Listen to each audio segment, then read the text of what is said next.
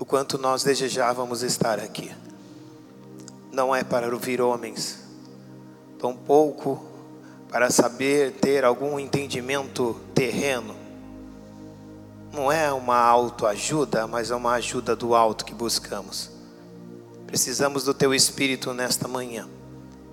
Que a tua palavra possa falar aos nossos corações de modo que não nos traga somente entendimento, intelectualidade e sabedoria, ela produza em nós transformação. De fato, é isso que nos torna cristão, não é o quanto sabemos de ti, mas o quanto fomos transformados por tua palavra. Tua palavra está aqui, Senhor, diante de nós. Ela será externada e falada à tua igreja, e nós oramos e rogamos pela ajuda do Teu Espírito Santo, somos incapazes de qualquer transformação em nós mesmos.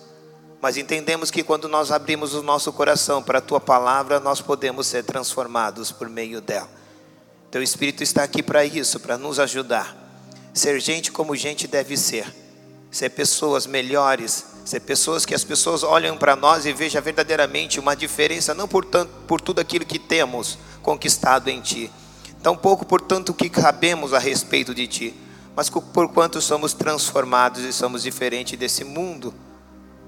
Esse mundo que é egoísta, presunçoso, soberbo, orgulhoso. Nós não, Senhor, nós não queremos viver e compactuar com isso. Nós verdadeiramente queremos ser dependentes da tua palavra. Queremos ser, ainda que para uns isso seja motivo de fraqueza, como muitos encaram que a sua morte foi uma fraqueza. Um Deus morrendo na mão de homens. Mas nunca foi isso. Na verdade, o Senhor não morreu, ninguém o matou, o Senhor se entregou como oferta para nós pudéssemos viver. Aquele lugar na cruz era nosso. Nós tínhamos plena consciência e temos plena consciência disso quando nós fazemos uma reflexão da nossa vida.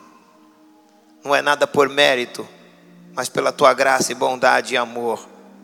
E é com a ajuda do teu Espírito Santo que eu quero te pedir, me ajude verdadeiramente a poder ministrar nesta manhã a tua palavra. Que o Senhor fortaleça, Senhor, não só os meus pés, minha consciência, entendimento, embora não farei uso deles sem que haja a direção do teu Espírito mas que o Senhor sustente a minha voz nesse momento para que a tua palavra possa ser falada.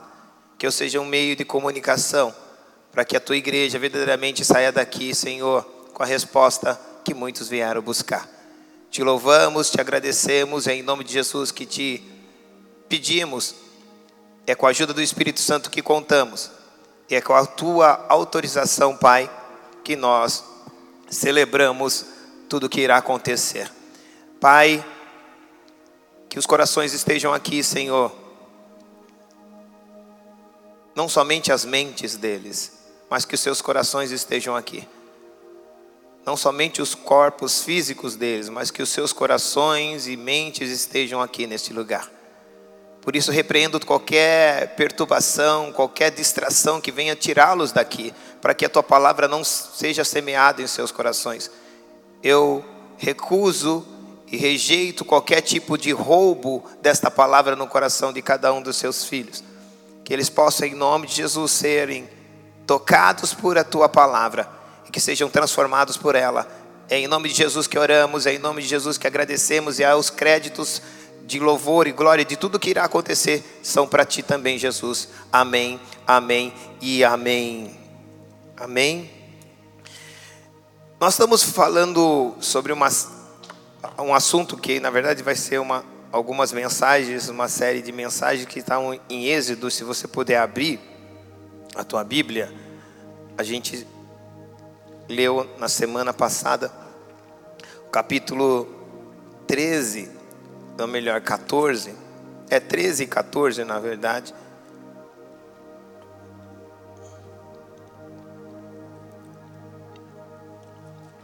Eu quero dar sequência a isso. Eu até, inclusive, fiz uma menção que seria é, uh, sobre o livro de Êxodo, que ia falar, falar sobre os milagres do deserto, amém?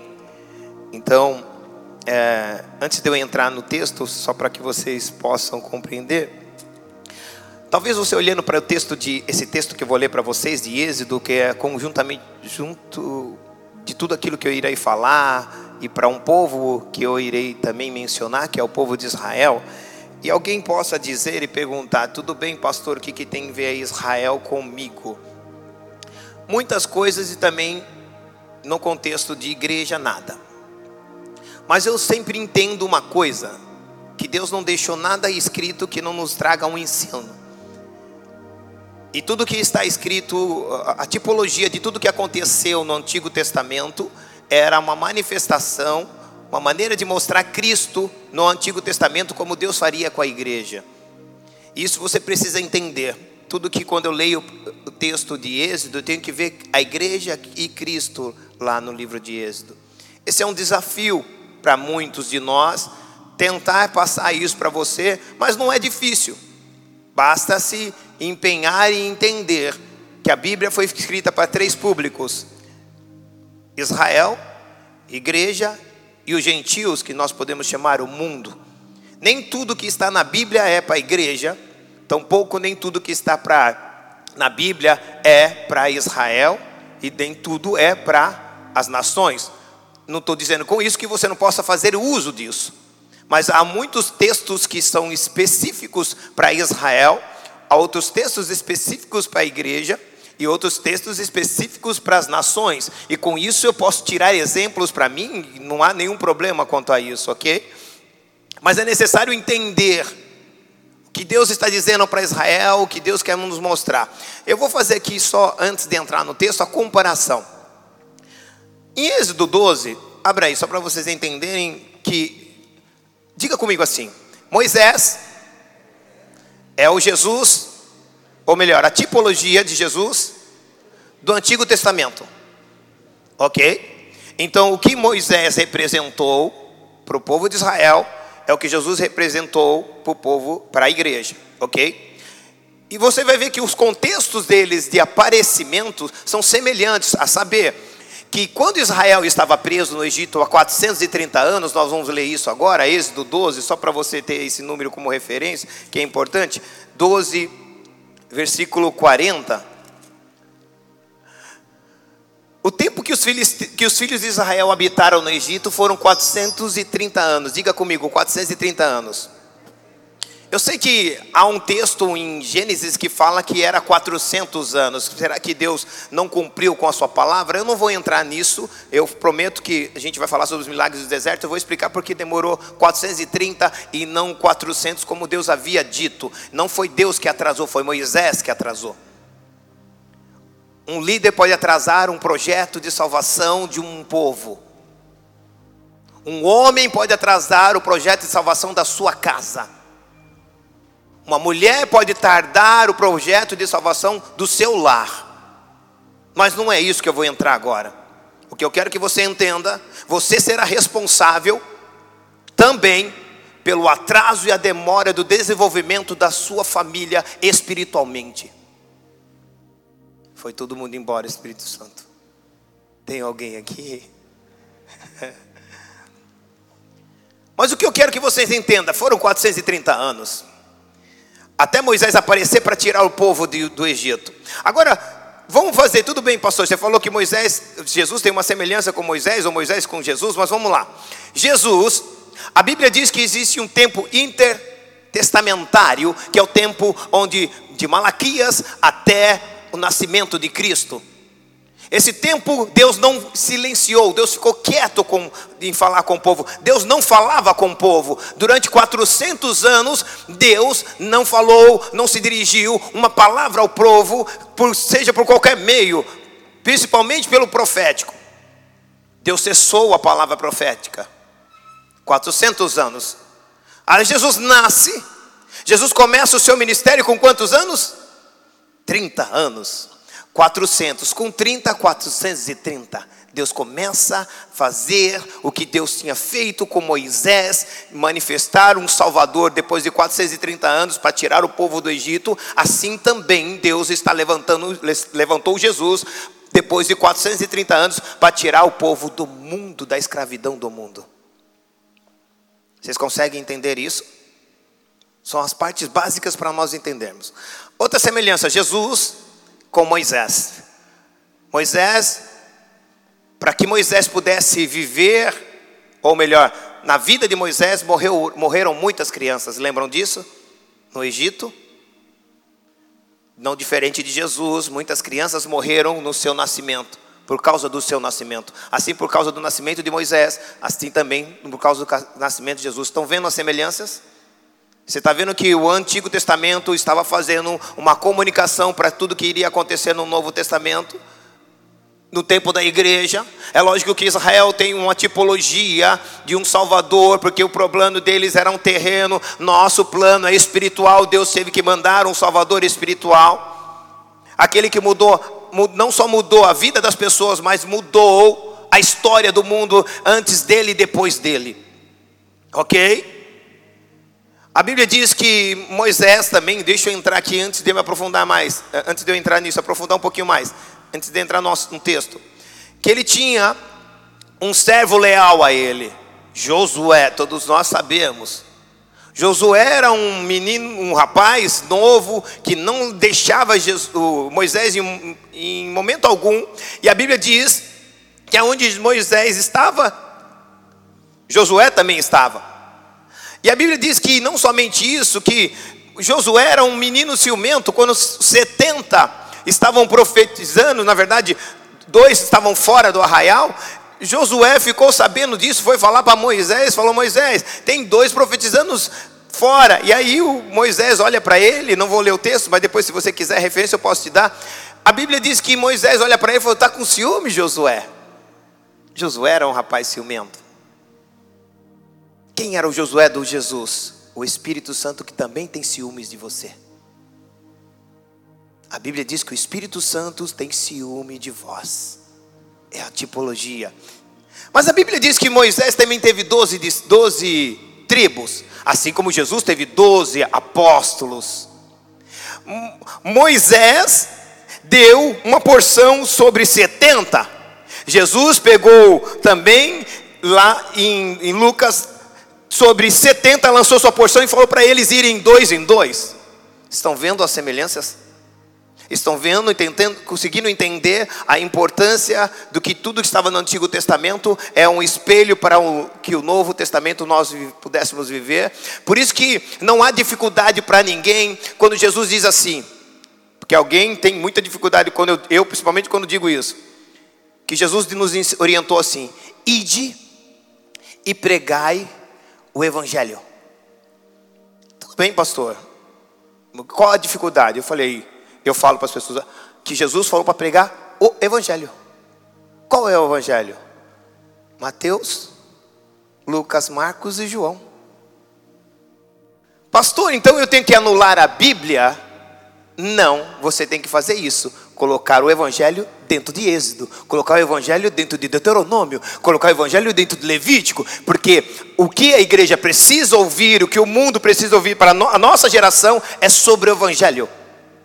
Porque nós não somos judeus. Nós não temos uma promessa como Deus deu a promessa aos judeus. Deus nos deu verdadeiramente a Cristo. E quando eu quero ser um judeu, eu estou anulando o sacrifício de Cristo. Consegue entender isso? Quando nós queremos judaizar a igreja ou ser pessoas que quer viver as bênçãos judaicas, sabe o que a gente está dizendo? Jesus, eu não sei para que você veio. Eu não quero ser cristão, eu quero ser Israel. O Senhor morreu em vão. Seu sacrifício na terra veio à toa. Porque o que Jesus veio instituir a igreja. Vocês conseguem entender isso? Amém ou não amém? Vocês estão tão quietos. Mas o que eu quero que você entenda nisso, eu não estou anulando todos os atos da Bíblia, mas entendendo que eu posso lê-la, mas eu tenho que introduzir o Evangelho nela, porque eu tenho certeza que tudo que está no Antigo Testamento vai mostrar Cristo, como acabei de mostrar para vocês. Entendido isso, podemos ir para o texto, onde nós queremos ler aqui. Êxodo, capítulo 14, versículo 15. Então disse o Senhor a Moisés: Por que clamas a mim? Dizendo: Os filhos de Israel que marchem. E tu levanta a tua vara e estende a tua mão sobre o mar e fende-o para que os filhos de Israel passem pelo meio do mar em seco. E eis que endurecerei o coração dos egípcios para que entrem nele atrás, entrem nele atrás deles. E eu serei glorificado em Faraó, em todo o seu exército, e nos seus carros e nos cavaleiros. E os egípcios saberão que eu sou o Senhor quando for glorificado em Faraó e nos seus carros e nos seus cavaleiros. E o anjo do Senhor que ia adiante do exército de Israel, deixa eu fazer uma apontação aqui, que para mim vai ser importante falar. Que, que ia adiante do exército de Israel, retirou-se e ia atrás agora deles. Também a coluna de nuvem que se retirou de diante deles se pôs também por trás deles. E ia entre o campo dos egípcios e o campo de Israel, no meio entre eles. E a nuvem era escuridade ou escuridão para aqueles e para esses esclarecia a noite. De maneira que toda a noite não chegou a um ao outro. Então, Moisés estendeu a sua mão sobre o mar e o Senhor fez retirar por um forte vento oriental toda aquela noite. E o mar tornou-se em seco e as águas foram partidas. E os filhos de Israel entraram pelo meio do mar seco, ou em seco. E as águas eles foram como muro à sua direita e à sua esquerda. E os egípcios seguiram, entraram atrás deles todos os cavalos de Faraó e os seus carros e os seus cavaleiros até o meio do mar. Aconteceu que, na vigília daquela manhã, o Senhor, na coluna de fogo e de nuvem, viu o campo dos egípcios e alvoroçou o campo dos egípcios, e tirou-lhes as rodas dos seus carros, e fê-los andar dificultosamente. Então disseram os egípcios: Fujamos da face de Israel, porque o Senhor, por eles, peleja contra os egípcios. E disse o Senhor a Moisés: Estende a tua mão sobre o mar, para que a água torne sobre os egípcios, e sobre os seus carros, e sobre os seus cavaleiros. Essa é a passagem mais emblemática do povo de Israel, que é a passagem que até as criancinhas aprendem, né?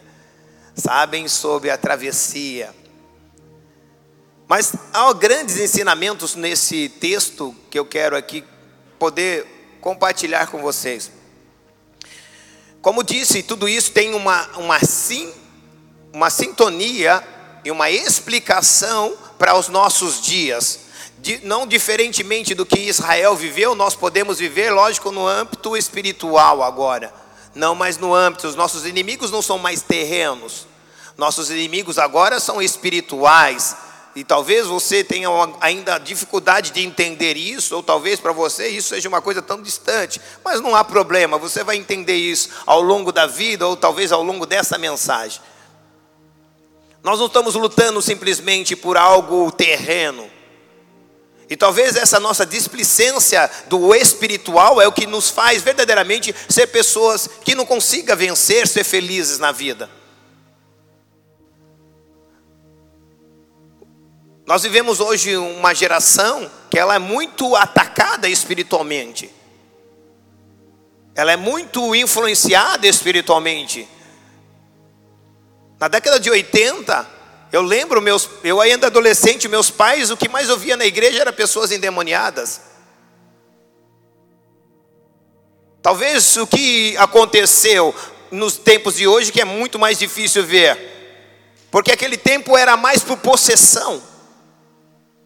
Eu não estou dizendo que não possa acontecer possessões, mas o inimigo conseguiu descobrir um. Conseguiu descobrir, não, ele sabia disso, mas ele fez uso disso, de uma, de uma artimanha, que agora eu não preciso mais possuir pessoas, eu só preciso dominar as suas mentes. Isso chama dominação e não é mais possessão. E talvez possessão, por mais que ela seja mais terrível para nós, mais assustador, porque quem já viu uma pessoa endemoniada, né, os trejeitos que ela faz, do jeito, isso até é assustador. Eu fui ministro de libertação durante sete anos. Eu vi coisas que terríveis. Mas hoje o que mais me amedronta, e não, não que aquilo me amedrontasse, mas o que mais me amedronta é justamente não é ver essas coisas não acontecer, é saber que Satanás está dominando a mente das pessoas. E ele domina a mente delas para que elas tomem atitudes, tenham comportamentos. Eu não estou dizendo isso para fora da igreja, eu estou dizendo até dentro da igreja, que ela está fazendo as mesmas coisas que as pessoas no mundo estão fazendo. Eu não estou falando só de questões imorais, eu estou falando de questões de conflitos entre nós. De olharmos e, e começarmos até um, ter um pré-julgamento das pessoas sem relacionarmos com elas. Ou por causa de uma atitude de uma pessoa, já está, me é o direito de julgar a pessoa por causa da atitude dela. Sem saber, sem eu me preocupar em saber por que ela tomou aquele tipo de atitude.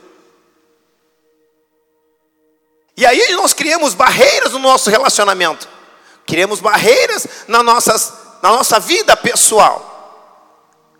Nunca houve tanta barreira dentro das igrejas como está tendo um tempo, nos tempos de hoje.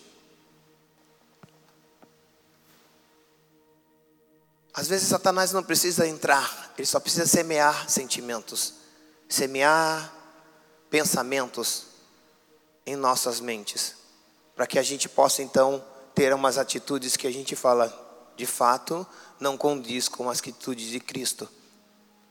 Por isso que o meu propósito sempre foi, quem me conhece ao longo de minha caminhada pastoral foi, eu não quero ensinar você a saber de Cristo, eu quero ensinar você a ser como Cristo. O Evangelho não é uma religião, o Evangelho é um estilo de vida, é uma vida diferente. Porque se eu e você não entendemos o que é isso, de maneira alguma a gente vai conseguir viver uma vida de transformação. Você pode até caminhar com Cristo. Não há nenhum problema com isso. A minha questão não é se você está caminhando com Cristo, com Cristo ou não. A minha questão é o que Cristo está conseguindo fazer com você, você caminhando com Ele. O que o Espírito está conseguindo passar para você. Mas o texto fala que eles atravessaram qual o nome? Mar Vermelho. Diga comigo, Mar Vermelho. Uau! Poderia ser tanto, tinha o Jordão, embora aconteceu um ato bem semelhante no Jordão. Mas a Bíblia faz questão de falar do Mar Vermelho. Por que Mar Vermelho? Tantos mares eles podiam passar e Deus poderia fazer tantas coisas para eles, mas eles tinham que passar pelo Mar Vermelho. E o propósito deles passarem no Mar Vermelho era para ir para a terra prometida. Diga, passar pelo Mar Vermelho para ir para ter direito de entrar na terra prometida. Repita comigo.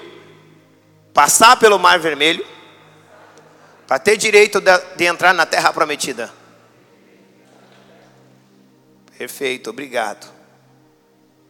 Eles passaram pelo mar vermelho.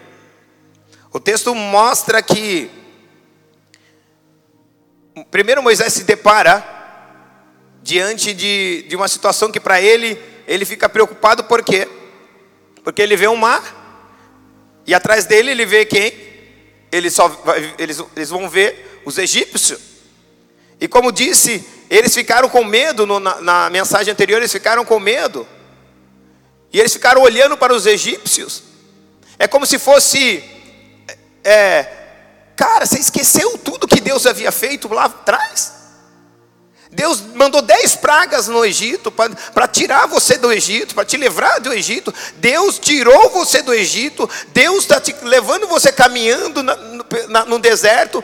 Falei sobre a esteira, lembra da esteira, que era a mão de Deus? Deus colocou uma esteira, porque, para quem não estava aqui no domingo passado, quando saiu 3 milhões de pessoas, o quem determinava o passo eram as crianças e os velhos. Então o ritmo não era dos mais novos. Deus tinha que ir no ritmo dos mais lentos. E a Bíblia diz que saíram o faraó com todos os carros e cavalos e não alcançaram. Por que não alcançou? Porque a Bíblia diz que Deus os livrou com mão forte. A mão de Deus estava debaixo da areia e fazia com que eles acelerassem. Imagina, irmão, era uma desleal. Estavam com carros e cavalos. E por que não alcançou? Porque Deus não permitiu. E agora eles estão vendo o povo de Israel, o povo do Egito se aproximar. Eles começam a murmurar e começam a falar: Moisés, você nos trouxe aqui para morrer no meio do, do deserto. Não tinha covas no Egito. O que eu quero que você entenda agora. Se você chegou até aqui, Deus vai até o final com você. Você não vai parar no meio do caminho. Não importa se você está vendo, o que eu digo para você é que não vai te alcançar. Não vai te alcançar. Não importa se eles estão com ferramentas com métodos melhor que o seu, mais rápido que o seu, não importa, não se preocupe com isso. De vez em você ficar de pé olhando para os egípcios, dobre o seu joelho e olhe para Cristo e diz: dele virá a maior redenção e salvação para a minha vida. É isso que eu e você temos fazer. Eu falo que parece que veio a síndrome do peixe neles. Sabe que é a síndrome do peixe ou não? Tem memória curta. Meu Deus!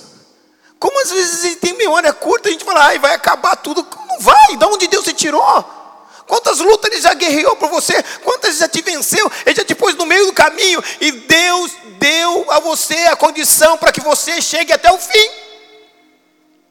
Você sabe por que a grande maioria dos egípcios não chegou até o fim? Foi por causa de Deus? Foi por causa deles.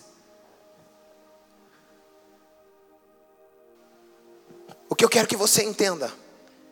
Deus tira eles, agora Deus fala assim: peraí, vocês não estão entendendo, vou te fazer, vocês passarem pelo mar vermelho. Diga mar vermelho.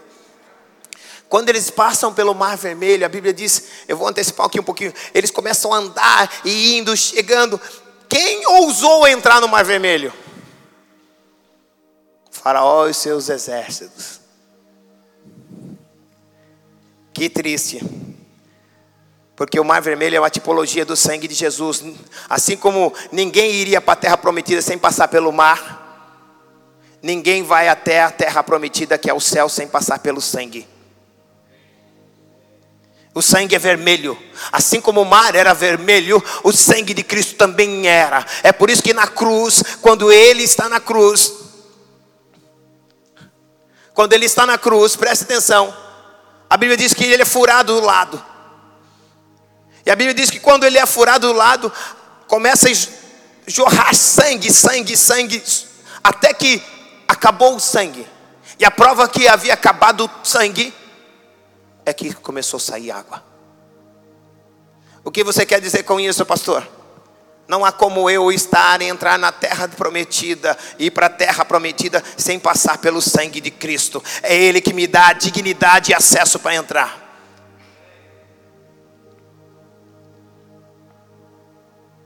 Mas esse sangue que me salva, eles foram salvos pelo sangue. Diga, eles foram salvos pelo sangue. Eu digo eles, a igreja. A tipologia, eles foram salvos pelo mar vermelho, que é uma tipologia. Esse mar e esse sangue que salva também mata para aqueles que querem passar indignamente. Porque o mar foi aberto para Israel. O farol falou, foi querer meter a besta e querer entrar não foi aberto para você. E quando a Bíblia diz que ele entrou com os carros, morreu. É por isso que a Bíblia diz assim, aí você vai saber desse texto tão lindo. que Paulo escreve à igreja do Coríntios, agora vai te dar entendimento. Que há muitos que dormem quando comem do sangue indignamente. Examinai o homem a si mesmo, depois coma.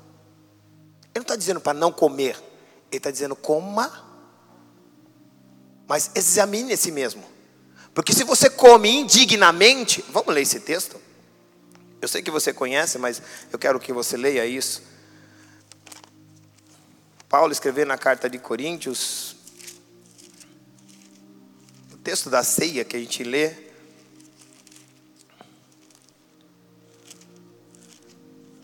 capítulo 11.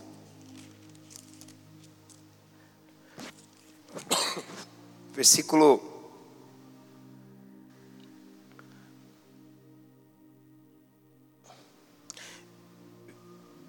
25, semelhantemente depois de cear também tomou esse cálice, dizendo, esse cálice do Novo Testamento, fazer isso todas as vezes em beberdes em memória de mim. Porque todas as vezes que beberdes e comerdes do cálice, anunciais a morte até que venha. Portanto, qualquer que comer esse cálice ou beber esse cálice do Senhor indignamente, será culpado do corpo e do sangue do Senhor. Examinai, pois, o homem a si mesmo, e assim coma deste pão e beba desse cálice, porque o que come e bebe indignamente come e bebe para a sua própria condenação, não discernindo, não discernindo o corpo do Senhor. Faraó, quando viu que Deus estava abrindo o mar para ele, ele teria que ter discernimento. Ali não é para nós entrarmos, vamos parar. Nós não somos dignos de entrar porque Deus abriu para o povo dele passar. Deixa eu te falar uma coisa. Tem caminhos que é só para você passar. Não queira levar outras pessoas. Tem lugares que Deus vai abrir para você. Eu agora estou profetizando. Eu não sei porquê, mas eu estou profetizando. E você vai levar uma pessoa que é indigna ainda, que não entregou a sua vida para Jesus, que ainda não, não compactua da mesma fé, o que, que vai acontecer? Você pediu para Deus abrir um caminho, e Deus abriu. E agora você quer levar pessoas que ainda não compactuam você, isso pode ser mal para ela. E para você também. Vocês estão aqui ou não? E a Bíblia diz que eles passaram. Esse sangue que, ou melhor, esse mar que, que salvou o povo de Israel, matou o povo egípcio. Porque diga assim comigo, diga, não fica bravo porque eu faço você repetir, porque isso me ajuda a pregar. Fala assim, o sangue de Jesus Cristo não, não somente nos salvou, mas também nos libertou de toda a punição dos pecados. É isso que a Bíblia diz. Eu sei que para eles, no, começo, quando eles olhavam, e geralmente quando a gente quer andar com Deus, a gente quer determinar os caminhos para Deus. Vou repetir. Geralmente, quando a gente anda com Deus, é que a gente quer determinar os caminhos para Deus, os caminhos que Deus deve usar. Mas o que eu amo em Deus, e uma das coisas que eu aprendi com Deus, é que Deus não usa os meus caminhos. A saber que a Bíblia já diz isso: que há caminhos para o homem que parece perfeito, mas o fim deles são caminhos de morte. E Deus agora vai usar o quê? Eu imagino eles olhando para dentro, do, pra, pra, na frente, somar e ele falou assim: Ô oh, Moisés, não tem caminho.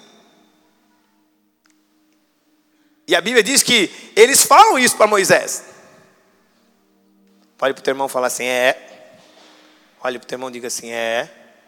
Às vezes a gente está numa situação dessa. Parece que não tem caminho. Mas Deus sempre tem um caminho para aqueles que obedecem.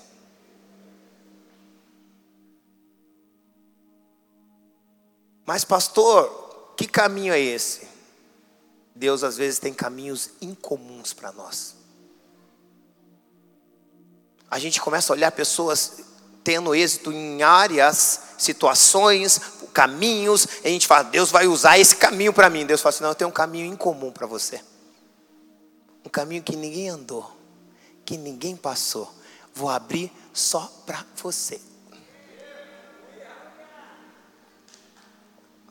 só para você. Não importa se você não está vendo, eu só quero que você entenda e obedeça Se eu disse para você, vai, vai, mas eu não estou vendo nada, eu vou abrindo conforme cada passo que você for dar. Cada passo vai abrindo um caminho, vai abrindo uma oportunidade. Deus está te dizendo nesta manhã: Deus tem caminhos incomuns. Para de ficar fazendo plano para Deus. Para de ficar fazendo plano para Deus. Deus tem um caminho em comum. Você não entendeu ainda, mas não viu ainda. Não importa. Ele tem um caminho em comum para você. Para você passar. É um caminho que talvez você não viu. Você está tentando usar os métodos que todo mundo está usando. Eu não estou dizendo que não possa. Mas você já tentou, não deu certo. Aí você começa a falar: Obrigado, Senhor, porque eu sei que isso tem um caminho comum para mim. E o que falta em nós é entender isso e obedecer a isso. Quando eu olho isso, eu, eu me deparo um pouquinho mais para frente, o sucessor de Moisés, o Josué, agora está diante, ele tem que ir para a terra prometida, porque ele tem que dar sequência, ele vai ver um caminho em comum, os muros de Jericó. Os muros eram tão grossos que pessoas moravam, faziam casa no muro. Sabe o que é fazer uma casa no muro? Imagina a largura do muro. E a Bíblia diz que era um caminho comum, Deus também vai falar. E a Bíblia diz que Deus, eles chegam diante daquilo, Deus fala para eles: deem durante seis dias uma volta. No sétimo dia, dê sete voltas. Eles deram treze voltas. E a Bíblia diz que depois que eles deram as treze voltas, tocaram a o chofar, que na nossa Bíblia está trombeta chofar, tocaram o chofar e gritaram, e os muros ruíram. E alguém diz, possa dizer, foi os gritos, foi o chofar, foi as voltas. Não, foi obediência. Tem gente que grita muito, mas não obedece nada. Não foi grito. Embora o grito foi, faz, fez parte não foi a trombeta, embora a trombeta fez parte. Não foi somente as voltas, embora as voltas fazem e fizeram parte. Foi a obediência deles. Do que adianta de você e eu dar muitos gritos e não obedecer em tudo? Tocar chofar e não dar as voltas que é necessárias? E talvez você está falando, pastor, eu estou aqui, parece que estou dando volta. Fica tranquilo, o muro vai cair. Alguém entendeu? Já estou aqui há um ano, dois anos, três anos, parece que a minha vida dando volta. Fica tranquilo, é o Jericó teu. Daqui a pouco Deus fala, toca a trombeta e o muro vai cair. Mas pastor, mas para os outros foi tudo mais fácil. É, para você tem um caminho em comum. Um caminho que talvez eu e você não precisa, não conseguimos entender, mas precisamos entender. Porque esse caminho, olhe para o teu irmão, esse caminho pode ter suas dificuldades, mas tem as possibilidades de Deus. E para Deus tudo é possível. Aleluia. Isso não somente era um caminho em comum, mas também era uma saída de emergência. Eita, que maravilha!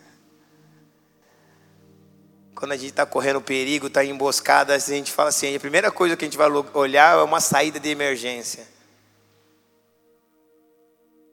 Eu quero que você entenda, caminhando dentro da vontade de Deus, dentro do propósito de Deus, sempre haverá caminhos de emergência para você saídas de emergência, melhor dizendo, para você.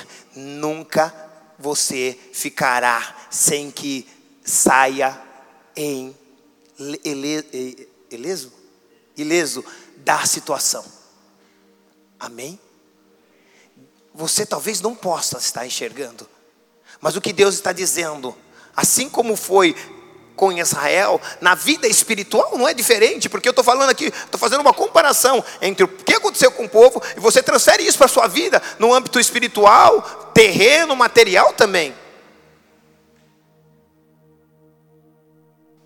Pastor, tá bom, você está falando que eu tenho uma saída de emergência, E eu vou falar ainda vou ser mais ousado e que já está pronta. Alguém entendeu? Então me prova, pastor, vou provar. Não veio sobre vós nenhuma tentação que não seja humana. Lembra desse texto? Antes da vossa tentação, Deus já tem o escape. Antes, Deus já tem o escape. A saída de emergência já está pronta. Então, quando você estiver diante de uma situação que você fala assim, eu vou ceder. Aí você fala, não cede não, a saída já está pronta. Não tem mais saída para mim, pastor. Eu vou ceder o pecado, eu vou ceder a essa luxúria, eu vou ceder a essa vontade, eu vou ceder esse prazer. Não tem saída para mim, eu estou encurralado. Lembre-se que antes de que venha a tentação, Deus já tem o escape. Vamos ler esse texto, é em Coríntios mesmo? A gente está lá? 10. Quer ver? Deixa eu ver se é 10. 2 Coríntios 10. Não, não, desculpa. 2 Coríntios, 1 Coríntios 10. Vamos ler o 9 aí você vai entender. E não tentemos a Cristo como alguns deles também tentaram e pereceram pelas serpentes no deserto, que a gente vai falar sobre isso, que é muito lindo lá na frente. E não murmureis, vixe, como também alguns deles murmuraram e pereceram pelo destruidor. Toda murmuração tem ativa um destruidor para as nossas vidas. Repita comigo: murmuração traz destruição. Vou repetir de novo: murmuração traz destruição. Até rima. Ora, tudo que ele sobre, tudo que lhe sobreveio como figuras, olha só. Todo esse capítulo 10 está falando de toda a saída de Israel, nós vamos depois falar sobre ele, não vou entrar, mas está falando, o que eu tô, vou dizer para vocês em Êxodo, o, o capítulo 10 da primeira carta, está fazendo um, um resumo disso.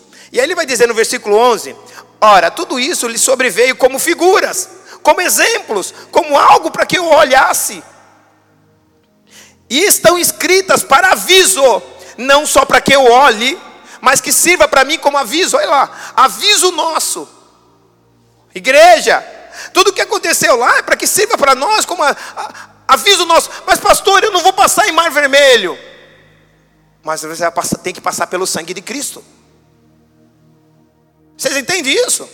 Tudo que eles vão passar lá serve para a igreja nos nossos dias como exemplo. E eu vou tentar aqui, com a ajuda do Espírito Santo, tentar mostrar tudo que eles passaram no, no êxodo, que nós podemos, iremos passar na vida que nós cristãos aqui.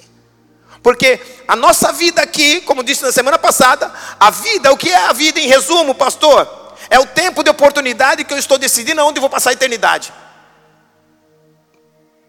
A vida, em resumo, é isso. Então, aqui seria o deserto, depois que nós aceitamos a Cristo como nosso Salvador, a gente saiu da escravidão do mundo,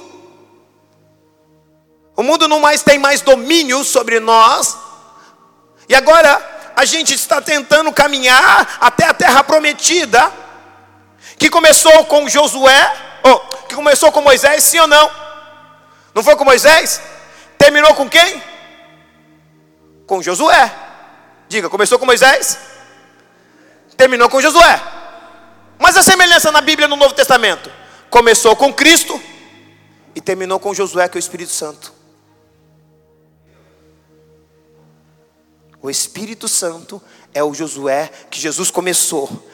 Ele levou alguns e aí o Espírito Santo ficou o substituto dele e nos ficará até o último dia que a Bíblia diz que ele estará conosco até o dia que a igreja está aqui. Vocês estão vendo a semelhança? Mas vamos lá, continuando. Para quem já são chegados os fins dos séculos, é a nossa geração. Eu não sei como você consegue lidar com isso, mas para mim é muito fácil entender meu coração é muito resolvido contra isso. Eu não creio que nós temos ainda, e não tenho medo de dizer, porque eu dizia isso há 15 anos atrás. E me chamavam, você é um louco, pastor. Sou, por Jesus também. Que nós estamos nos fins dos dias e que Deus não deu tempo, Deus deu período para nós sabermos. E o período se finda. Eu não estou dizendo aqui, ah, pastor, mas a Bíblia diz que ninguém sabe o dia, nem a hora, nem o ano. Eu não estou te dando dia, nem hora, nem ano, estou dando período. Você sabe o dia, a hora e o ano que você vai morrer? Não, mas eu sei o período que você pode viver máximo. 120 anos, ninguém pode viver mais que isso. Me mostra alguém na terra. Comprovadamente.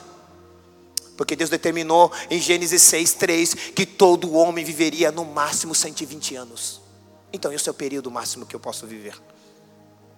Mas a Bíblia também me ensina no Salmo 90, versículo 12, ou antes no 10, que a, uma geração pode durar de 70 a 80 anos, o que passar disso é enfado e canseira. 70 a 80. E eu entendo que Deus falou assim: que quando ele, os discípulos perguntaram para Jesus, Mateus 24: Quando saberás a sua vinda, Senhor? E o fim dos tempos, duas perguntas: a sua vinda e o fim dos tempos. Jesus começa a dar todo aquele sermão e ele fala assim: olhai para a figueira, singular, uma, e olhai para as outras árvores, várias árvores. Figueira é Israel, as outras árvores é outras nações. Ele diz: quando a figueira estiver prestes a brotar, brotar é sair para fora. Saberás que perto está o verão. Quando eu falo de verão, eu falo de sol. Sol, Jesus é o sol da justiça. Deus não está fazendo justiça hoje, mas Jesus fará justiça, porque ele vai ler, Jesus, no capítulo 4 de Lucas, que ele vai sentar e vai ler sobre o Isaías 61, ele vai dizer, porque o Espírito de Deus me ungiu, né, para profetizar, curar, enfermo, tudo você sabe, mas Isaías vai, vai, vai ainda dizer, e apregoar o dia da vingança do Senhor. Jesus não fala apregoar o dia da vingança, ele para antes. Porque Jesus não está como juiz. Eu sei que alguns irmãos querem ser juiz, mas não é no caso não. Jesus ele ainda quer ser o teu advogado. Ele quer ser o teu salvador. Ele não está aqui para te condenar, Ele está aqui para te ajudar a você e eu sairmos de tudo que nós estamos sofrendo e sendo escravizados. Guarde isso. Olha só, aquele pois, versículo 10, 12: aquele pois que está de pé, cuide para que não caia. Agora é um versículo que eu queria. Não veio sobre vós tentação, senão humana.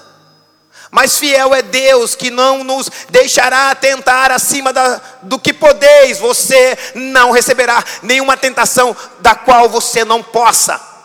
E por isso, eu digo isso com todo entendimento, sabe por quê?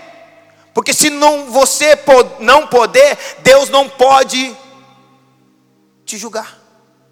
Porque você fala, Senhor, veio uma tentação que eu não podia. Aí Deus vai Deus seria injusto te julgar por alguma coisa que você não podia. Deus nunca será injusto. A questão não é se não pode, a questão é que eu não queria. O maior difícil não é servir a Cristo, é renunciar à minha vida. Não é viver a vida de Cristo, é renunciar à minha vida. A minha vida é muito legal. A minha vida é muito boa. A minha vida ela é muito agradável. E quando se tem dinheiro, melhor ainda.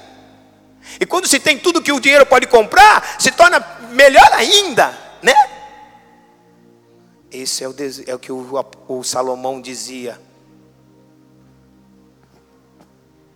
Que há caminhos para o homem que parece caminhos de vida, mas são caminhos de morte. A melhor vida é a vida de Cristo, que ela me dá direito a ser não, olha só. Vou repetir aqui antes de eu entrar na fala. A melhor vida não é a minha. É a vida de Cristo. Porque a minha me dá o direito de viver eternamente. Ter eterna vida. Dá o direito, não. Eu, eu querendo ou não, ela vai me dar eterna vida. Mas a vida de Cristo, ela não só me dá eterna vida, ela me dá vida eterna com Deus. Eterna vida não significa da mesma coisa, porque alguém pode falar, pastor, é a mesma coisa. É nada. Na cultura judaica, eterna vida é alguém que vai viver eternamente. E vida eterna é alguém que também que vai viver eternamente, mas vai viver com o eterno com o eterno, com o eterno, do lado do eterno. Você pode escolher a vida que você quer levar. Aliás, eu amo Deus por causa disso. Ele nos deu a capacidade de sermos pessoas que têm o poder de escolha. E isso nós chamamos de arbítrio. E isso que nós chamamos de arbítrio pode ser o bem da nossa vida, como pode ser a maldição da nossa vida. Depende do como eu faço uso dele. E numa geração onde as pessoas sabem muito, sabem muito, tem muita informação, elas se tornaram sábias em si mesmo. Sábias em si mesmo. E sabe o que é mais triste? É quando nós estamos em apuro, é onde nós começamos a entender o quanto não sabemos nada, o quanto somos fragilizados diante das situações que nos ameaçam. Eu quero que você entenda algo agora. O Espírito Santo continua conosco. Não é o Cristo fisicamente, como foi no tempo dos apóstolos, mas é o Espírito Josué que nos está levando, porque nós somos a geração que na, depois, que nasceu depois, assim como a geração de Josué, nós estamos caminhando para a terra prometida. Mas você tem que entender que por mais que você possa olhar Há caminhos que para você e para mim possam ser difíceis, mas serão possíveis com Deus. Às vezes parece que não há caminho, mas sempre Deus terá um caminho para o possível para a sua vida, ainda que seja incomum.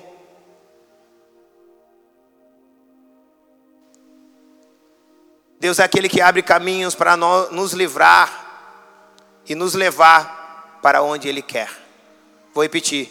Deus é aquele que abre caminho para nos livrar e nos levar para onde Ele quer. Não são os nossos meios, em outras palavras, o que eu quero dizer. Não são os nossos meios, os nossos recursos. É Deus. E não somente Ele abre, Deus é o que sustenta aberto. Porque a Bíblia diz que quando eles passaram, enquanto o, todo o povo de Israel, todo o povo de Israel passou, Deus sustentou o mar aberto. Deixa eu te dizer uma coisa: você está com medo que isso vai fechar? Não foi Deus que abriu? Ele que está sustentando, não é, não é o teu recurso, não é os clientes, não é a tua capacidade. Eu não estou dizendo que você não deva buscar inovação, mas ó, escute o que eu estou dizendo para você. Eu estou profetizando, eu sei que eu estou profetizando para pessoas aqui. Deus vai sustentar. Isso não vai te submergir. Isso não vai te afogar. Deus vai sustentar isso aberto, porque foi Ele que abriu. Vocês estão aqui ou não? Deus é que abre e Deus que sustenta. Aberto. Não é a lei da natureza que vai manter aberta. Não é a lei da natureza, tampouco lei de homens, dinheiro, recursos que você possa ter, títulos. Não ainda continua sendo Deus. Os caminhos que Deus abre para a nossa vida, Ele tem a responsabilidade de mantê-los. A não ser que eu e você desista. A não ser que eu e você sejamos negligentes. A não ser que eu e você começamos a desvirtuar o propósito daquilo que Deus abriu para nós. Mas se eu e você não desvirtuarmos, Deus tem a responsabilidade de manter aberto. Por quê? Diga por quê, pastor? Porque esse caminho que foi aberto na tua vida glorifica o Senhor. Glorifica o Senhor. Glorifica o Senhor. É isso que eu e você precisamos entender. É óbvio que eu também entendo que esse caminho possa ser provisório e temporário. Temporário e provisório. Eu entendo perfeitamente. Mas enquanto precisar durar, Deus o sustentará. Mas o que Deus quer que você entenda? Que tem um caminho que será eterno para você, que você nunca pode sair dele, e Ele sustentará até o último dia. Jesus disse: Eu sou o caminho, eu sou a verdade e eu sou a vida. E às vezes, quando nós entramos nesse caminho, é muito difícil, porque Nem sempre as vezes que nós entramos no caminho são para ganhar. Principalmente tempo. Porque talvez alguém para falar, não, Deus cortou o caminho para eles ganharem tempo. Para eles ganharem salvação. Guarde isso. Às vezes Deus abre caminhos, não é para nós ganharmos simplesmente tempo. Eu não estou dizendo que ele não possa ter ganhado, ok? Não é que estou falando aqui que eles não possam ter ganhado. Mas a questão nunca foi tempo. A questão é que para eles pudessem entender que precisariam passar por aquele caminho que tipologia passar por Cristo. O Pai nunca vai fazer nada sem que você e eu possa primeiramente passar por Cristo. Já disse isso, vou repetir. O Espírito Santo está me pedindo para eu falar. Capítulo 1 do versículo e versículo 3 do capítulo 1 de Gênesis. A Bíblia diz que disse Deus: haja luz e houve luz. Tudo bem, pastor, isso a gente sabe de cor. Agora a grande pergunta é: que luz é essa? Sendo que Deus criou, no capítulo, no capítulo 1, versículo 10, 11 e 12, a lua, as estrelas e o sol, que são as fontes naturais de iluminação. Sol, lua e estrela. Ele vai criar no versículo 10, 11, 12. E a minha pergunta é: eu acho que é isso. Dá uma olhada aí. É isso mesmo. É, uh, não, 13. Põe lá no 13. Não. Eu voltou para o 11, 13, 14. Olha lá. E disse Deus: haja luminares dos céus para ver separação entre o dia e a noite. E seja eles sinais para os tempos determinados, que são os nossos, por isso que nós vivemos em cronos, para dias e anos. 15. E seja para luminares na expansão dos céus, para alumiar a terra e assim foi. 16, desculpa. E fez Deus dois grandes lumiares. O maior para governar o dia, sol. O menor para governar a noite, a lua e as estrelas. Percebe que ele vai criar as fontes de iluminação naturais no versículo 16. E não 12, 10, 11, como está falando. E como ele disse, haja luz e houve luz. Que luz é essa? Quando Jesus escreve no capítulo 1 de João, quer dizer, ele fala no capítulo 1 de João, e outros versículos que João também vai falar, Jesus diz: Eu sou a luz do mundo. Tudo bem, pastor, isso é bonito, isso é lindo. Você me mostrou que aquela luz é o Espírito, mas tá bom, o que é isso de funcional para a minha vida? o próprio Deus, o próprio Deus tinha que começar o processo da, da terra, da formação da terra. Sim ou não? Ele não começa sem antes chamar Jesus. Sabe qual é o nosso maior problema? A gente quer ser melhor que Deus, irmãos. Eu começo sem Jesus, quando dá errado, Jesus vem. Jesus me socorre. E Jesus falou: por que não começou comigo? Sabe por que errou? Porque você começou sem luz, na escuridão, nas trevas. Mas quando você começa colocando eu, eu vou iluminar aquilo. Ó, oh, não entra por esse caminho que é errado. Não faz essa negociação que tá, você vai se dar mal. Não começa um relacionamento com essa pessoa que vai ser ruim. E Espírito Santo foi todo mundo embora. Tem alguém aqui ou não? O que Deus nos ensina é que nem Deus pode ir contra a sua própria lei. Vou repetir. Nem Deus pode ir contra a sua própria lei. Deus se limitou à sua própria lei. E sabe qual é o problema? Nós vivemos passando por cima da lei de Deus.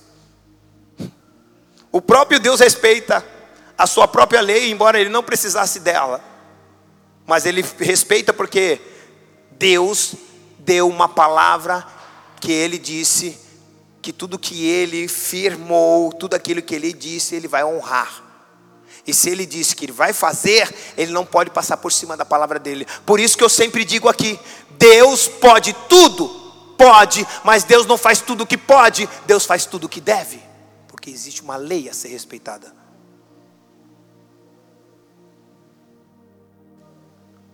E às vezes a gente, nós mesmos não sabemos lidar com isso. A gente acha que pode fazer tudo.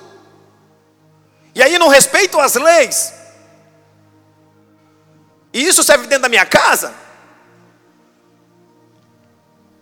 Não importa o papel que você assuma lá. E talvez esse papel que você assuma te dê o direito de fazer tudo. Mas você tem que entender, eu não estou aqui para fazer tudo o que posso. Eu tenho que fazer tudo o que devo. E se eu devo me renunciar para que haja paz em casa, eu vou fazer. Se eu devo me renunciar para que haja libertação em casa, eu vou renunciar. Se eu tenho que abrir mão disso, para conquistar isso, eu vou abrir mão disso. Mas é meu direito, a questão não é direito, a questão é o que você está fazendo em preocupação da sua família. Você quer ter direito, quer ter paz. Você quer ter direito, quer ter salvação. Deus tinha direito de acabar com tudo. Deus tinha direito de não precisar nada de nós, nem a nossa geração ter chegado. Mas Deus tinha um compromisso, porque a Bíblia diz que o cordeiro que foi morto antes da fundação do mundo, Jesus havia se entregado pela humanidade, Deus não poderia mais destruir a humanidade sem antes dar a ela uma oportunidade para que ela pudesse ser salva. Vocês estão entendendo isso? O meu papel aqui é justamente mostrar isso para vocês. Vamos finalizar, vamos para indo para o final agora. No capítulo 14, onde nós estamos, de Êxodo.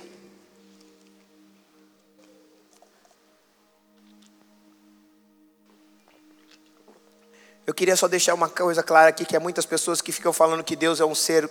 No Antigo Testamento Deus era muito ruim. É o mesmo Deus. Pastor, se ele é ruim, porque ele endureceu o coração do egípcio? Porque ele endureceu o coração de Faraó para ele não ser salvo? O que você precisa entender é o significado da palavra. Quer endurecer um coração de um soberbo? Resista a ele. É isso que Deus estava dizendo. Eu vou resistir a ele. E uma pessoa soberba, o coração dela endurece mais ainda, porque ela vai querer disputar com ela, com a outra. Ela vai querer medir força com a outra. E Faraó, e vocês não sabem, Faraó era um deus da época. Era de um deus para um deus, porque Faraó não era simplesmente um rei. Faraó era um deus, eles eram considerados como deuses na época. Então Deus estava falando assim: eu vou endurecer o coração dele, porque eu vou resistir ele. E ele vai forçar a fazer coisas que vocês não esperavam que ele fosse fazer. Deixa eu dizer uma coisa para você. Não importa o quanto o inimigo esteja furioso com você. Vou repetir, não importa o quanto o inimigo esteja furioso com você, Deus sempre tem cuidado e cuidará da sua vida.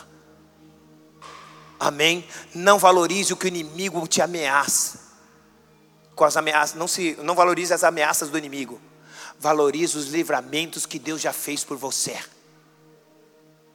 Aprenda a fazer uma autoanálise e olhar, falar assim, quantas coisas Deus nos livrou, quantas Deus, coisas Deus nos tirou. E lembre-se, quando vir um momento de desespero, você traz a memória daquilo que Deus já fez. Ele é o mesmo ontem, é hoje e é sempre. E aí a Bíblia diz ainda no versículo tremendo, no versículo 19, que o anjo ia adiante do exército de Israel. E ele e a nuvem, no 19, estavam na frente. O anjo, aqui tremendo, estava na frente. Aí, quando veio o povo, o povo tá atravessando, o anjo coloca, vem para no fundo, fica atrás. Eu amo essa flexibilidade angelical. que deveria ter no nosso meio, principalmente ministerial. Ninguém gosta de ficar atrás, ninguém gosta de ficar nos bastidores. E dependendo da unção, o título dele, hum, hum, ele tem que parecer, tem que estar na frente. Mas eu amo essa flexibilidade angelical que eles pouco se importam. Eles estão na frente ou estão atrás de Israel. Mas eles entendem que às vezes o papel na frente não é tão importante quanto o papel atrás. Diga por quê, pastor? Diga por quê, pastor? Ah, vocês não querem ouvir então, não vou repetir, não vou falar. Na frente eu estou abrindo caminho, atrás eu estou impedindo que o mundo entre na sua vida, impedindo que o Egito entre na sua vida. Na frente eu abro o caminho.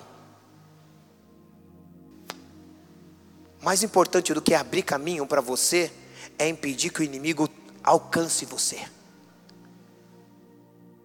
Há muitas pessoas que estão fazendo um papel nos bastidores aqui nessa casa e louvo a Deus por a vida delas. Mas sabe que elas estão fazendo o mesmo papel. Porque elas estão preparando um ambiente do qual você nem esperava e aqui você está desfrutando, mas elas estão justamente preparando esse ambiente. E não somente foi, a, olha só, porque a coluna quem era? Deus também. Coluna, a coluna não era Deus ali no meio da coluna? Tanto os anjos como Deus não tem problema de ficar às vezes atrás. Ninguém vai me ver, não tem problema. Eu não estou preocupado para eles me ver, eu estou preocupado que os inimigos me vejam que aqui você não entra. Na minha família não. Aqui você não penetra. Aqui você não tem espaço. Que maravilha. E aí vamos andando, porque eu tenho que terminar aqui. Versículo 21. Então Moisés estendeu a mão, ou melhor, versículo 20 e ia entre o campo dos egípcios e o campo de Israel. A nuvem era escuridão. Olha só, Deus, vou repetir aqui, ó, vou falar aqui. Deus era escuridão para o povo de, dos egípcios, mas Deus era luz para o povo de Israel. Às vezes, sabe por que você não está conseguindo ver Deus na sua frente? É porque Ele está atrás de você. Sabe por que o caminho está iluminado? Porque Ele está atrás de você. Às vezes você não consegue enxergar, pastor, mas eu não estou vendo. Ele está. Não importa onde, se ele está na frente ou atrás, não importa que ele está. Profetiza isso para o teu irmão. Não importa se você está vendo ele na frente ou atrás. O importa é que ele está. Fala, sabe por quê? Porque a Bíblia diz: Eis que estou convosco todos os dias, até a consumação do século. Uau!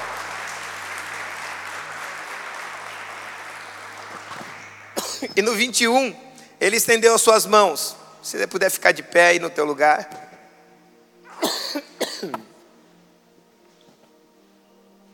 Para a gente terminar. E no 21 ele estendeu a sua mão sobre o mar. E o Senhor fez retirar o mar por um forte vento oriental. toda aquela noite, e o mar se tornou seco, e as águas foram partidas. Que coisa maravilhosa. Não é só o inimigo que tem vento forte contra você. Deus tem um vento forte contra tudo aquilo que está impedindo você a avançar. Ah, vou repetir. 2021 eu sei que para muitas pessoas ficaram paralisadas. Muitas coisas na sua vida não, você não conseguiu andar, avançar. Mas Deus manda te dizer nesta manhã: eu tenho um vento forte que estarei soprando para que esses caminhos que estavam obstruídos venham se abertos diante dos teus olhos, diz o Senhor dos Exércitos. Há um vento forte do Oriente Rei, hey, do Oriente a teu favor. Deus está te dizendo nesta manhã: eu abrirei esses caminhos que você ainda não ouviu, porque um vento estou mandando sobre a sua vida, passará por você, mas vai abrir caminhos para você andar, diz o Senhor. E não somente isso, o mais fantástico disso, Deus não precisou do vento somente para abrir o mar. Porque Deus falou para Moisés, nós vamos falar na semana que vem. Levante a mão e aponte para as águas. E quando Moisés fez isso, as águas abriu. Só que preste atenção, as águas podiam parar, sim ou não, abrir cada lado, sim ou não? Mas o chão ia ficar úmido. E eles iriam pisar e afundar os pés, porque o chão ainda está úmido. Sabe o que o vento fez? O vento tirou toda a água do solo para eles pisarem em terra seca. Sabe o que eu quero falar para você? O vento do inimigo vem te desestabilizar, o vento de Deus vem trazer estabilidade. Estabilidade. Você vai pisar com segurança, com segurança, com segurança. Irmão, quem, quem surfa aqui? Quem surfa aqui? Aí, muito bem. Aqui, ó, tem os meninos aqui. Sabe que quando vem o vento, o vento muda a bancada de areia, sim ou não? Concorda comigo? Posso ser surfista já só por causa disso? Muda a bancada, o vento muda a bancada e a formação das ondas muda. Mas Deus mandou muito forte que não só mudou a bancada, porque imagine, eles teriam que descer muito para andar. Mudou a bancada, cobriu a bancada e deixou a bancada seca para eles passarem em terreno seco. Deixa eu dizer isso algo para você. Há um vento sendo soprado a favor da tua vida. Isso eu estou profetizando agora.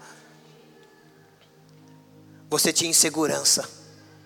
Você tinha insegurança em caminhar em caminhos diferentes, caminhos incomuns, mas Deus está te dizendo agora: fique tranquilo, filho e filha. O caminho é incomum. O caminho talvez seja diferente, mas ele é seguro.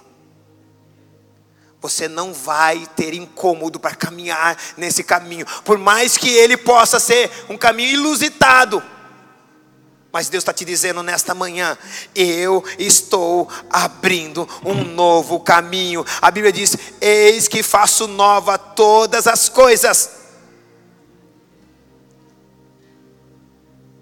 E para a gente encerrar aqui, essa parte pelo menos. A Bíblia diz que eles não conseguiram de maneira alguma, os egípcios não conseguiram de maneira alguma passar por ali. Mesmo caminho seco, a Bíblia diz que as rodas deles travaram. Deus fez travar as rodas deles. Mesmo caminho sendo seco para Israel, se tornou dificultoso para o teu inimigo. Mesmo caminho sendo fácil para Israel, se tornou tão difícil para aqueles que perseguem a sua vida, para aquele que persegue a sua alma. E a Bíblia diz: Deus poderia Deus fechar, mas da mesma forma que Deus pediu para Moisés abrir Deus falou para Moisés: estenda a tua vara e pede para que o mar se feche. E a Bíblia diz que se fechou. E no versículo 30 diz assim: Assim o Senhor salvou Israel naquele dia, da mão dos egípcios. Israel viu os egípcios mortos, diga comigo, na praia. Uau, isso para mim é muito forte. Diga comigo, na praia a água poderia ter engolido os levado para longe, mas a água os cuspiu para fora, eles não eram dignos nem do mar. E Deus queria mostrar para eles: está vendo esses daí que morreram? Foi pelo amor que eu tenho pela vida de vocês. Foi pelo amor que eu tenho pelo pelo pelo destino de vocês. Foi por causa do que eu quero que vocês vivam.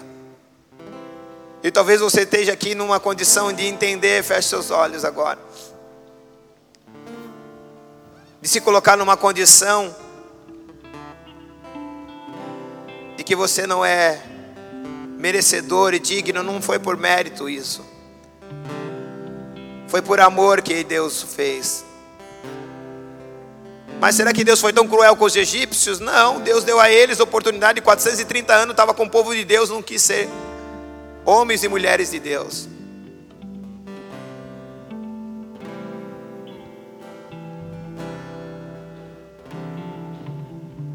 A Bíblia diz que no versículo, no capítulo 15, nós não, não vamos ler, mas só para você lembrar, eu vou falar na semana que vem. Que no capítulo 15, versículo 1, a Bíblia diz que cantou Moisés e os filhos de Israel um cântico, que nós vamos falar sobre esse cântico. E eu quero terminar essa ministração dizendo: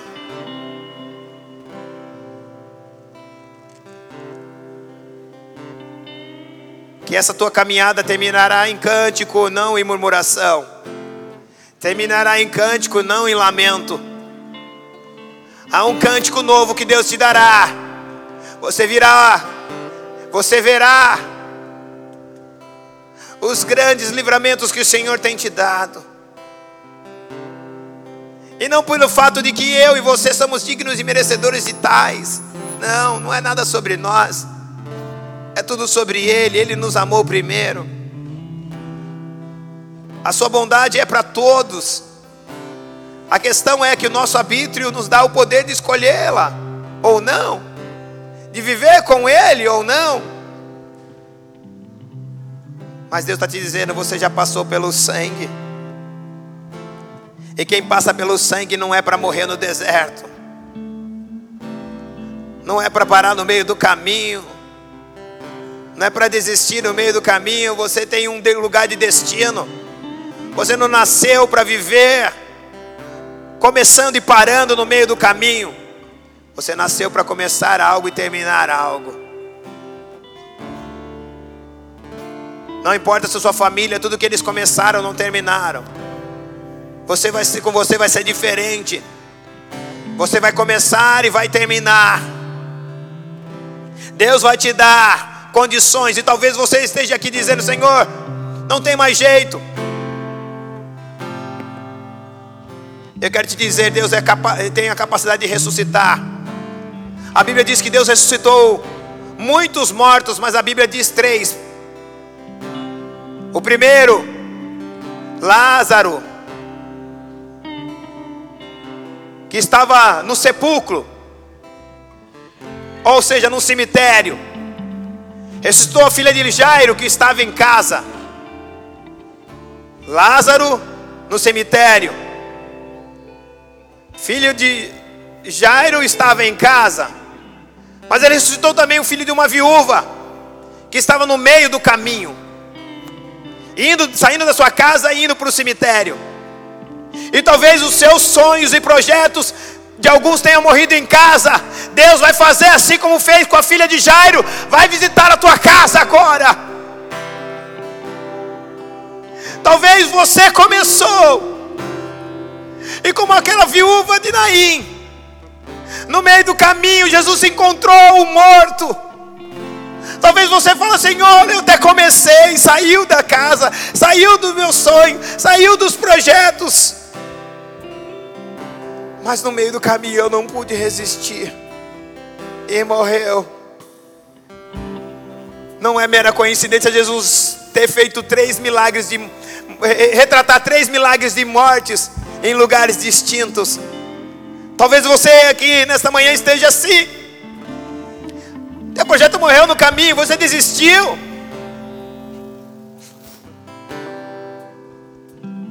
E Deus está dizendo hoje: eu tenho ressurreição para isso. Ou talvez o teu, o teu projeto você já pegou e sepultou, falou: não é para mim, não é para mim, eu não tenho recursos, não tenho condições, não tenho capacidades, não tenho apoio familiar, não tenho apoio das pessoas, eu vou sepultar. E Deus está visitando, dizendo para você: Lázaro, sai para fora.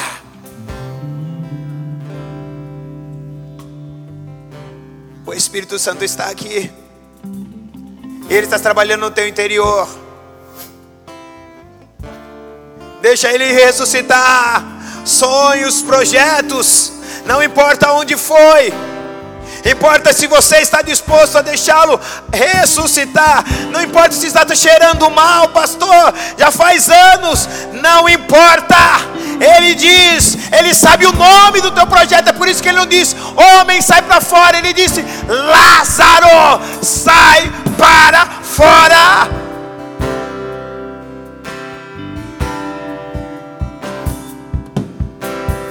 Oh, Espírito.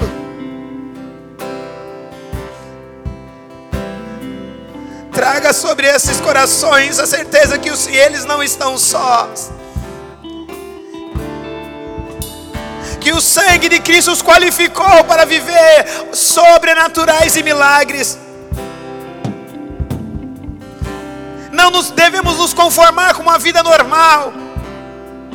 Como disse na semana passada, porque o sangue de Jesus tem o poder de atrair milagres. E quem todos aqueles que têm o sangue de Jesus têm isso.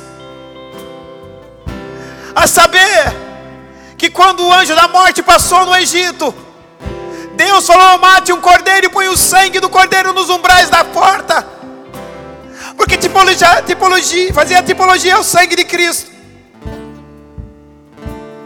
E esse sangue impediu.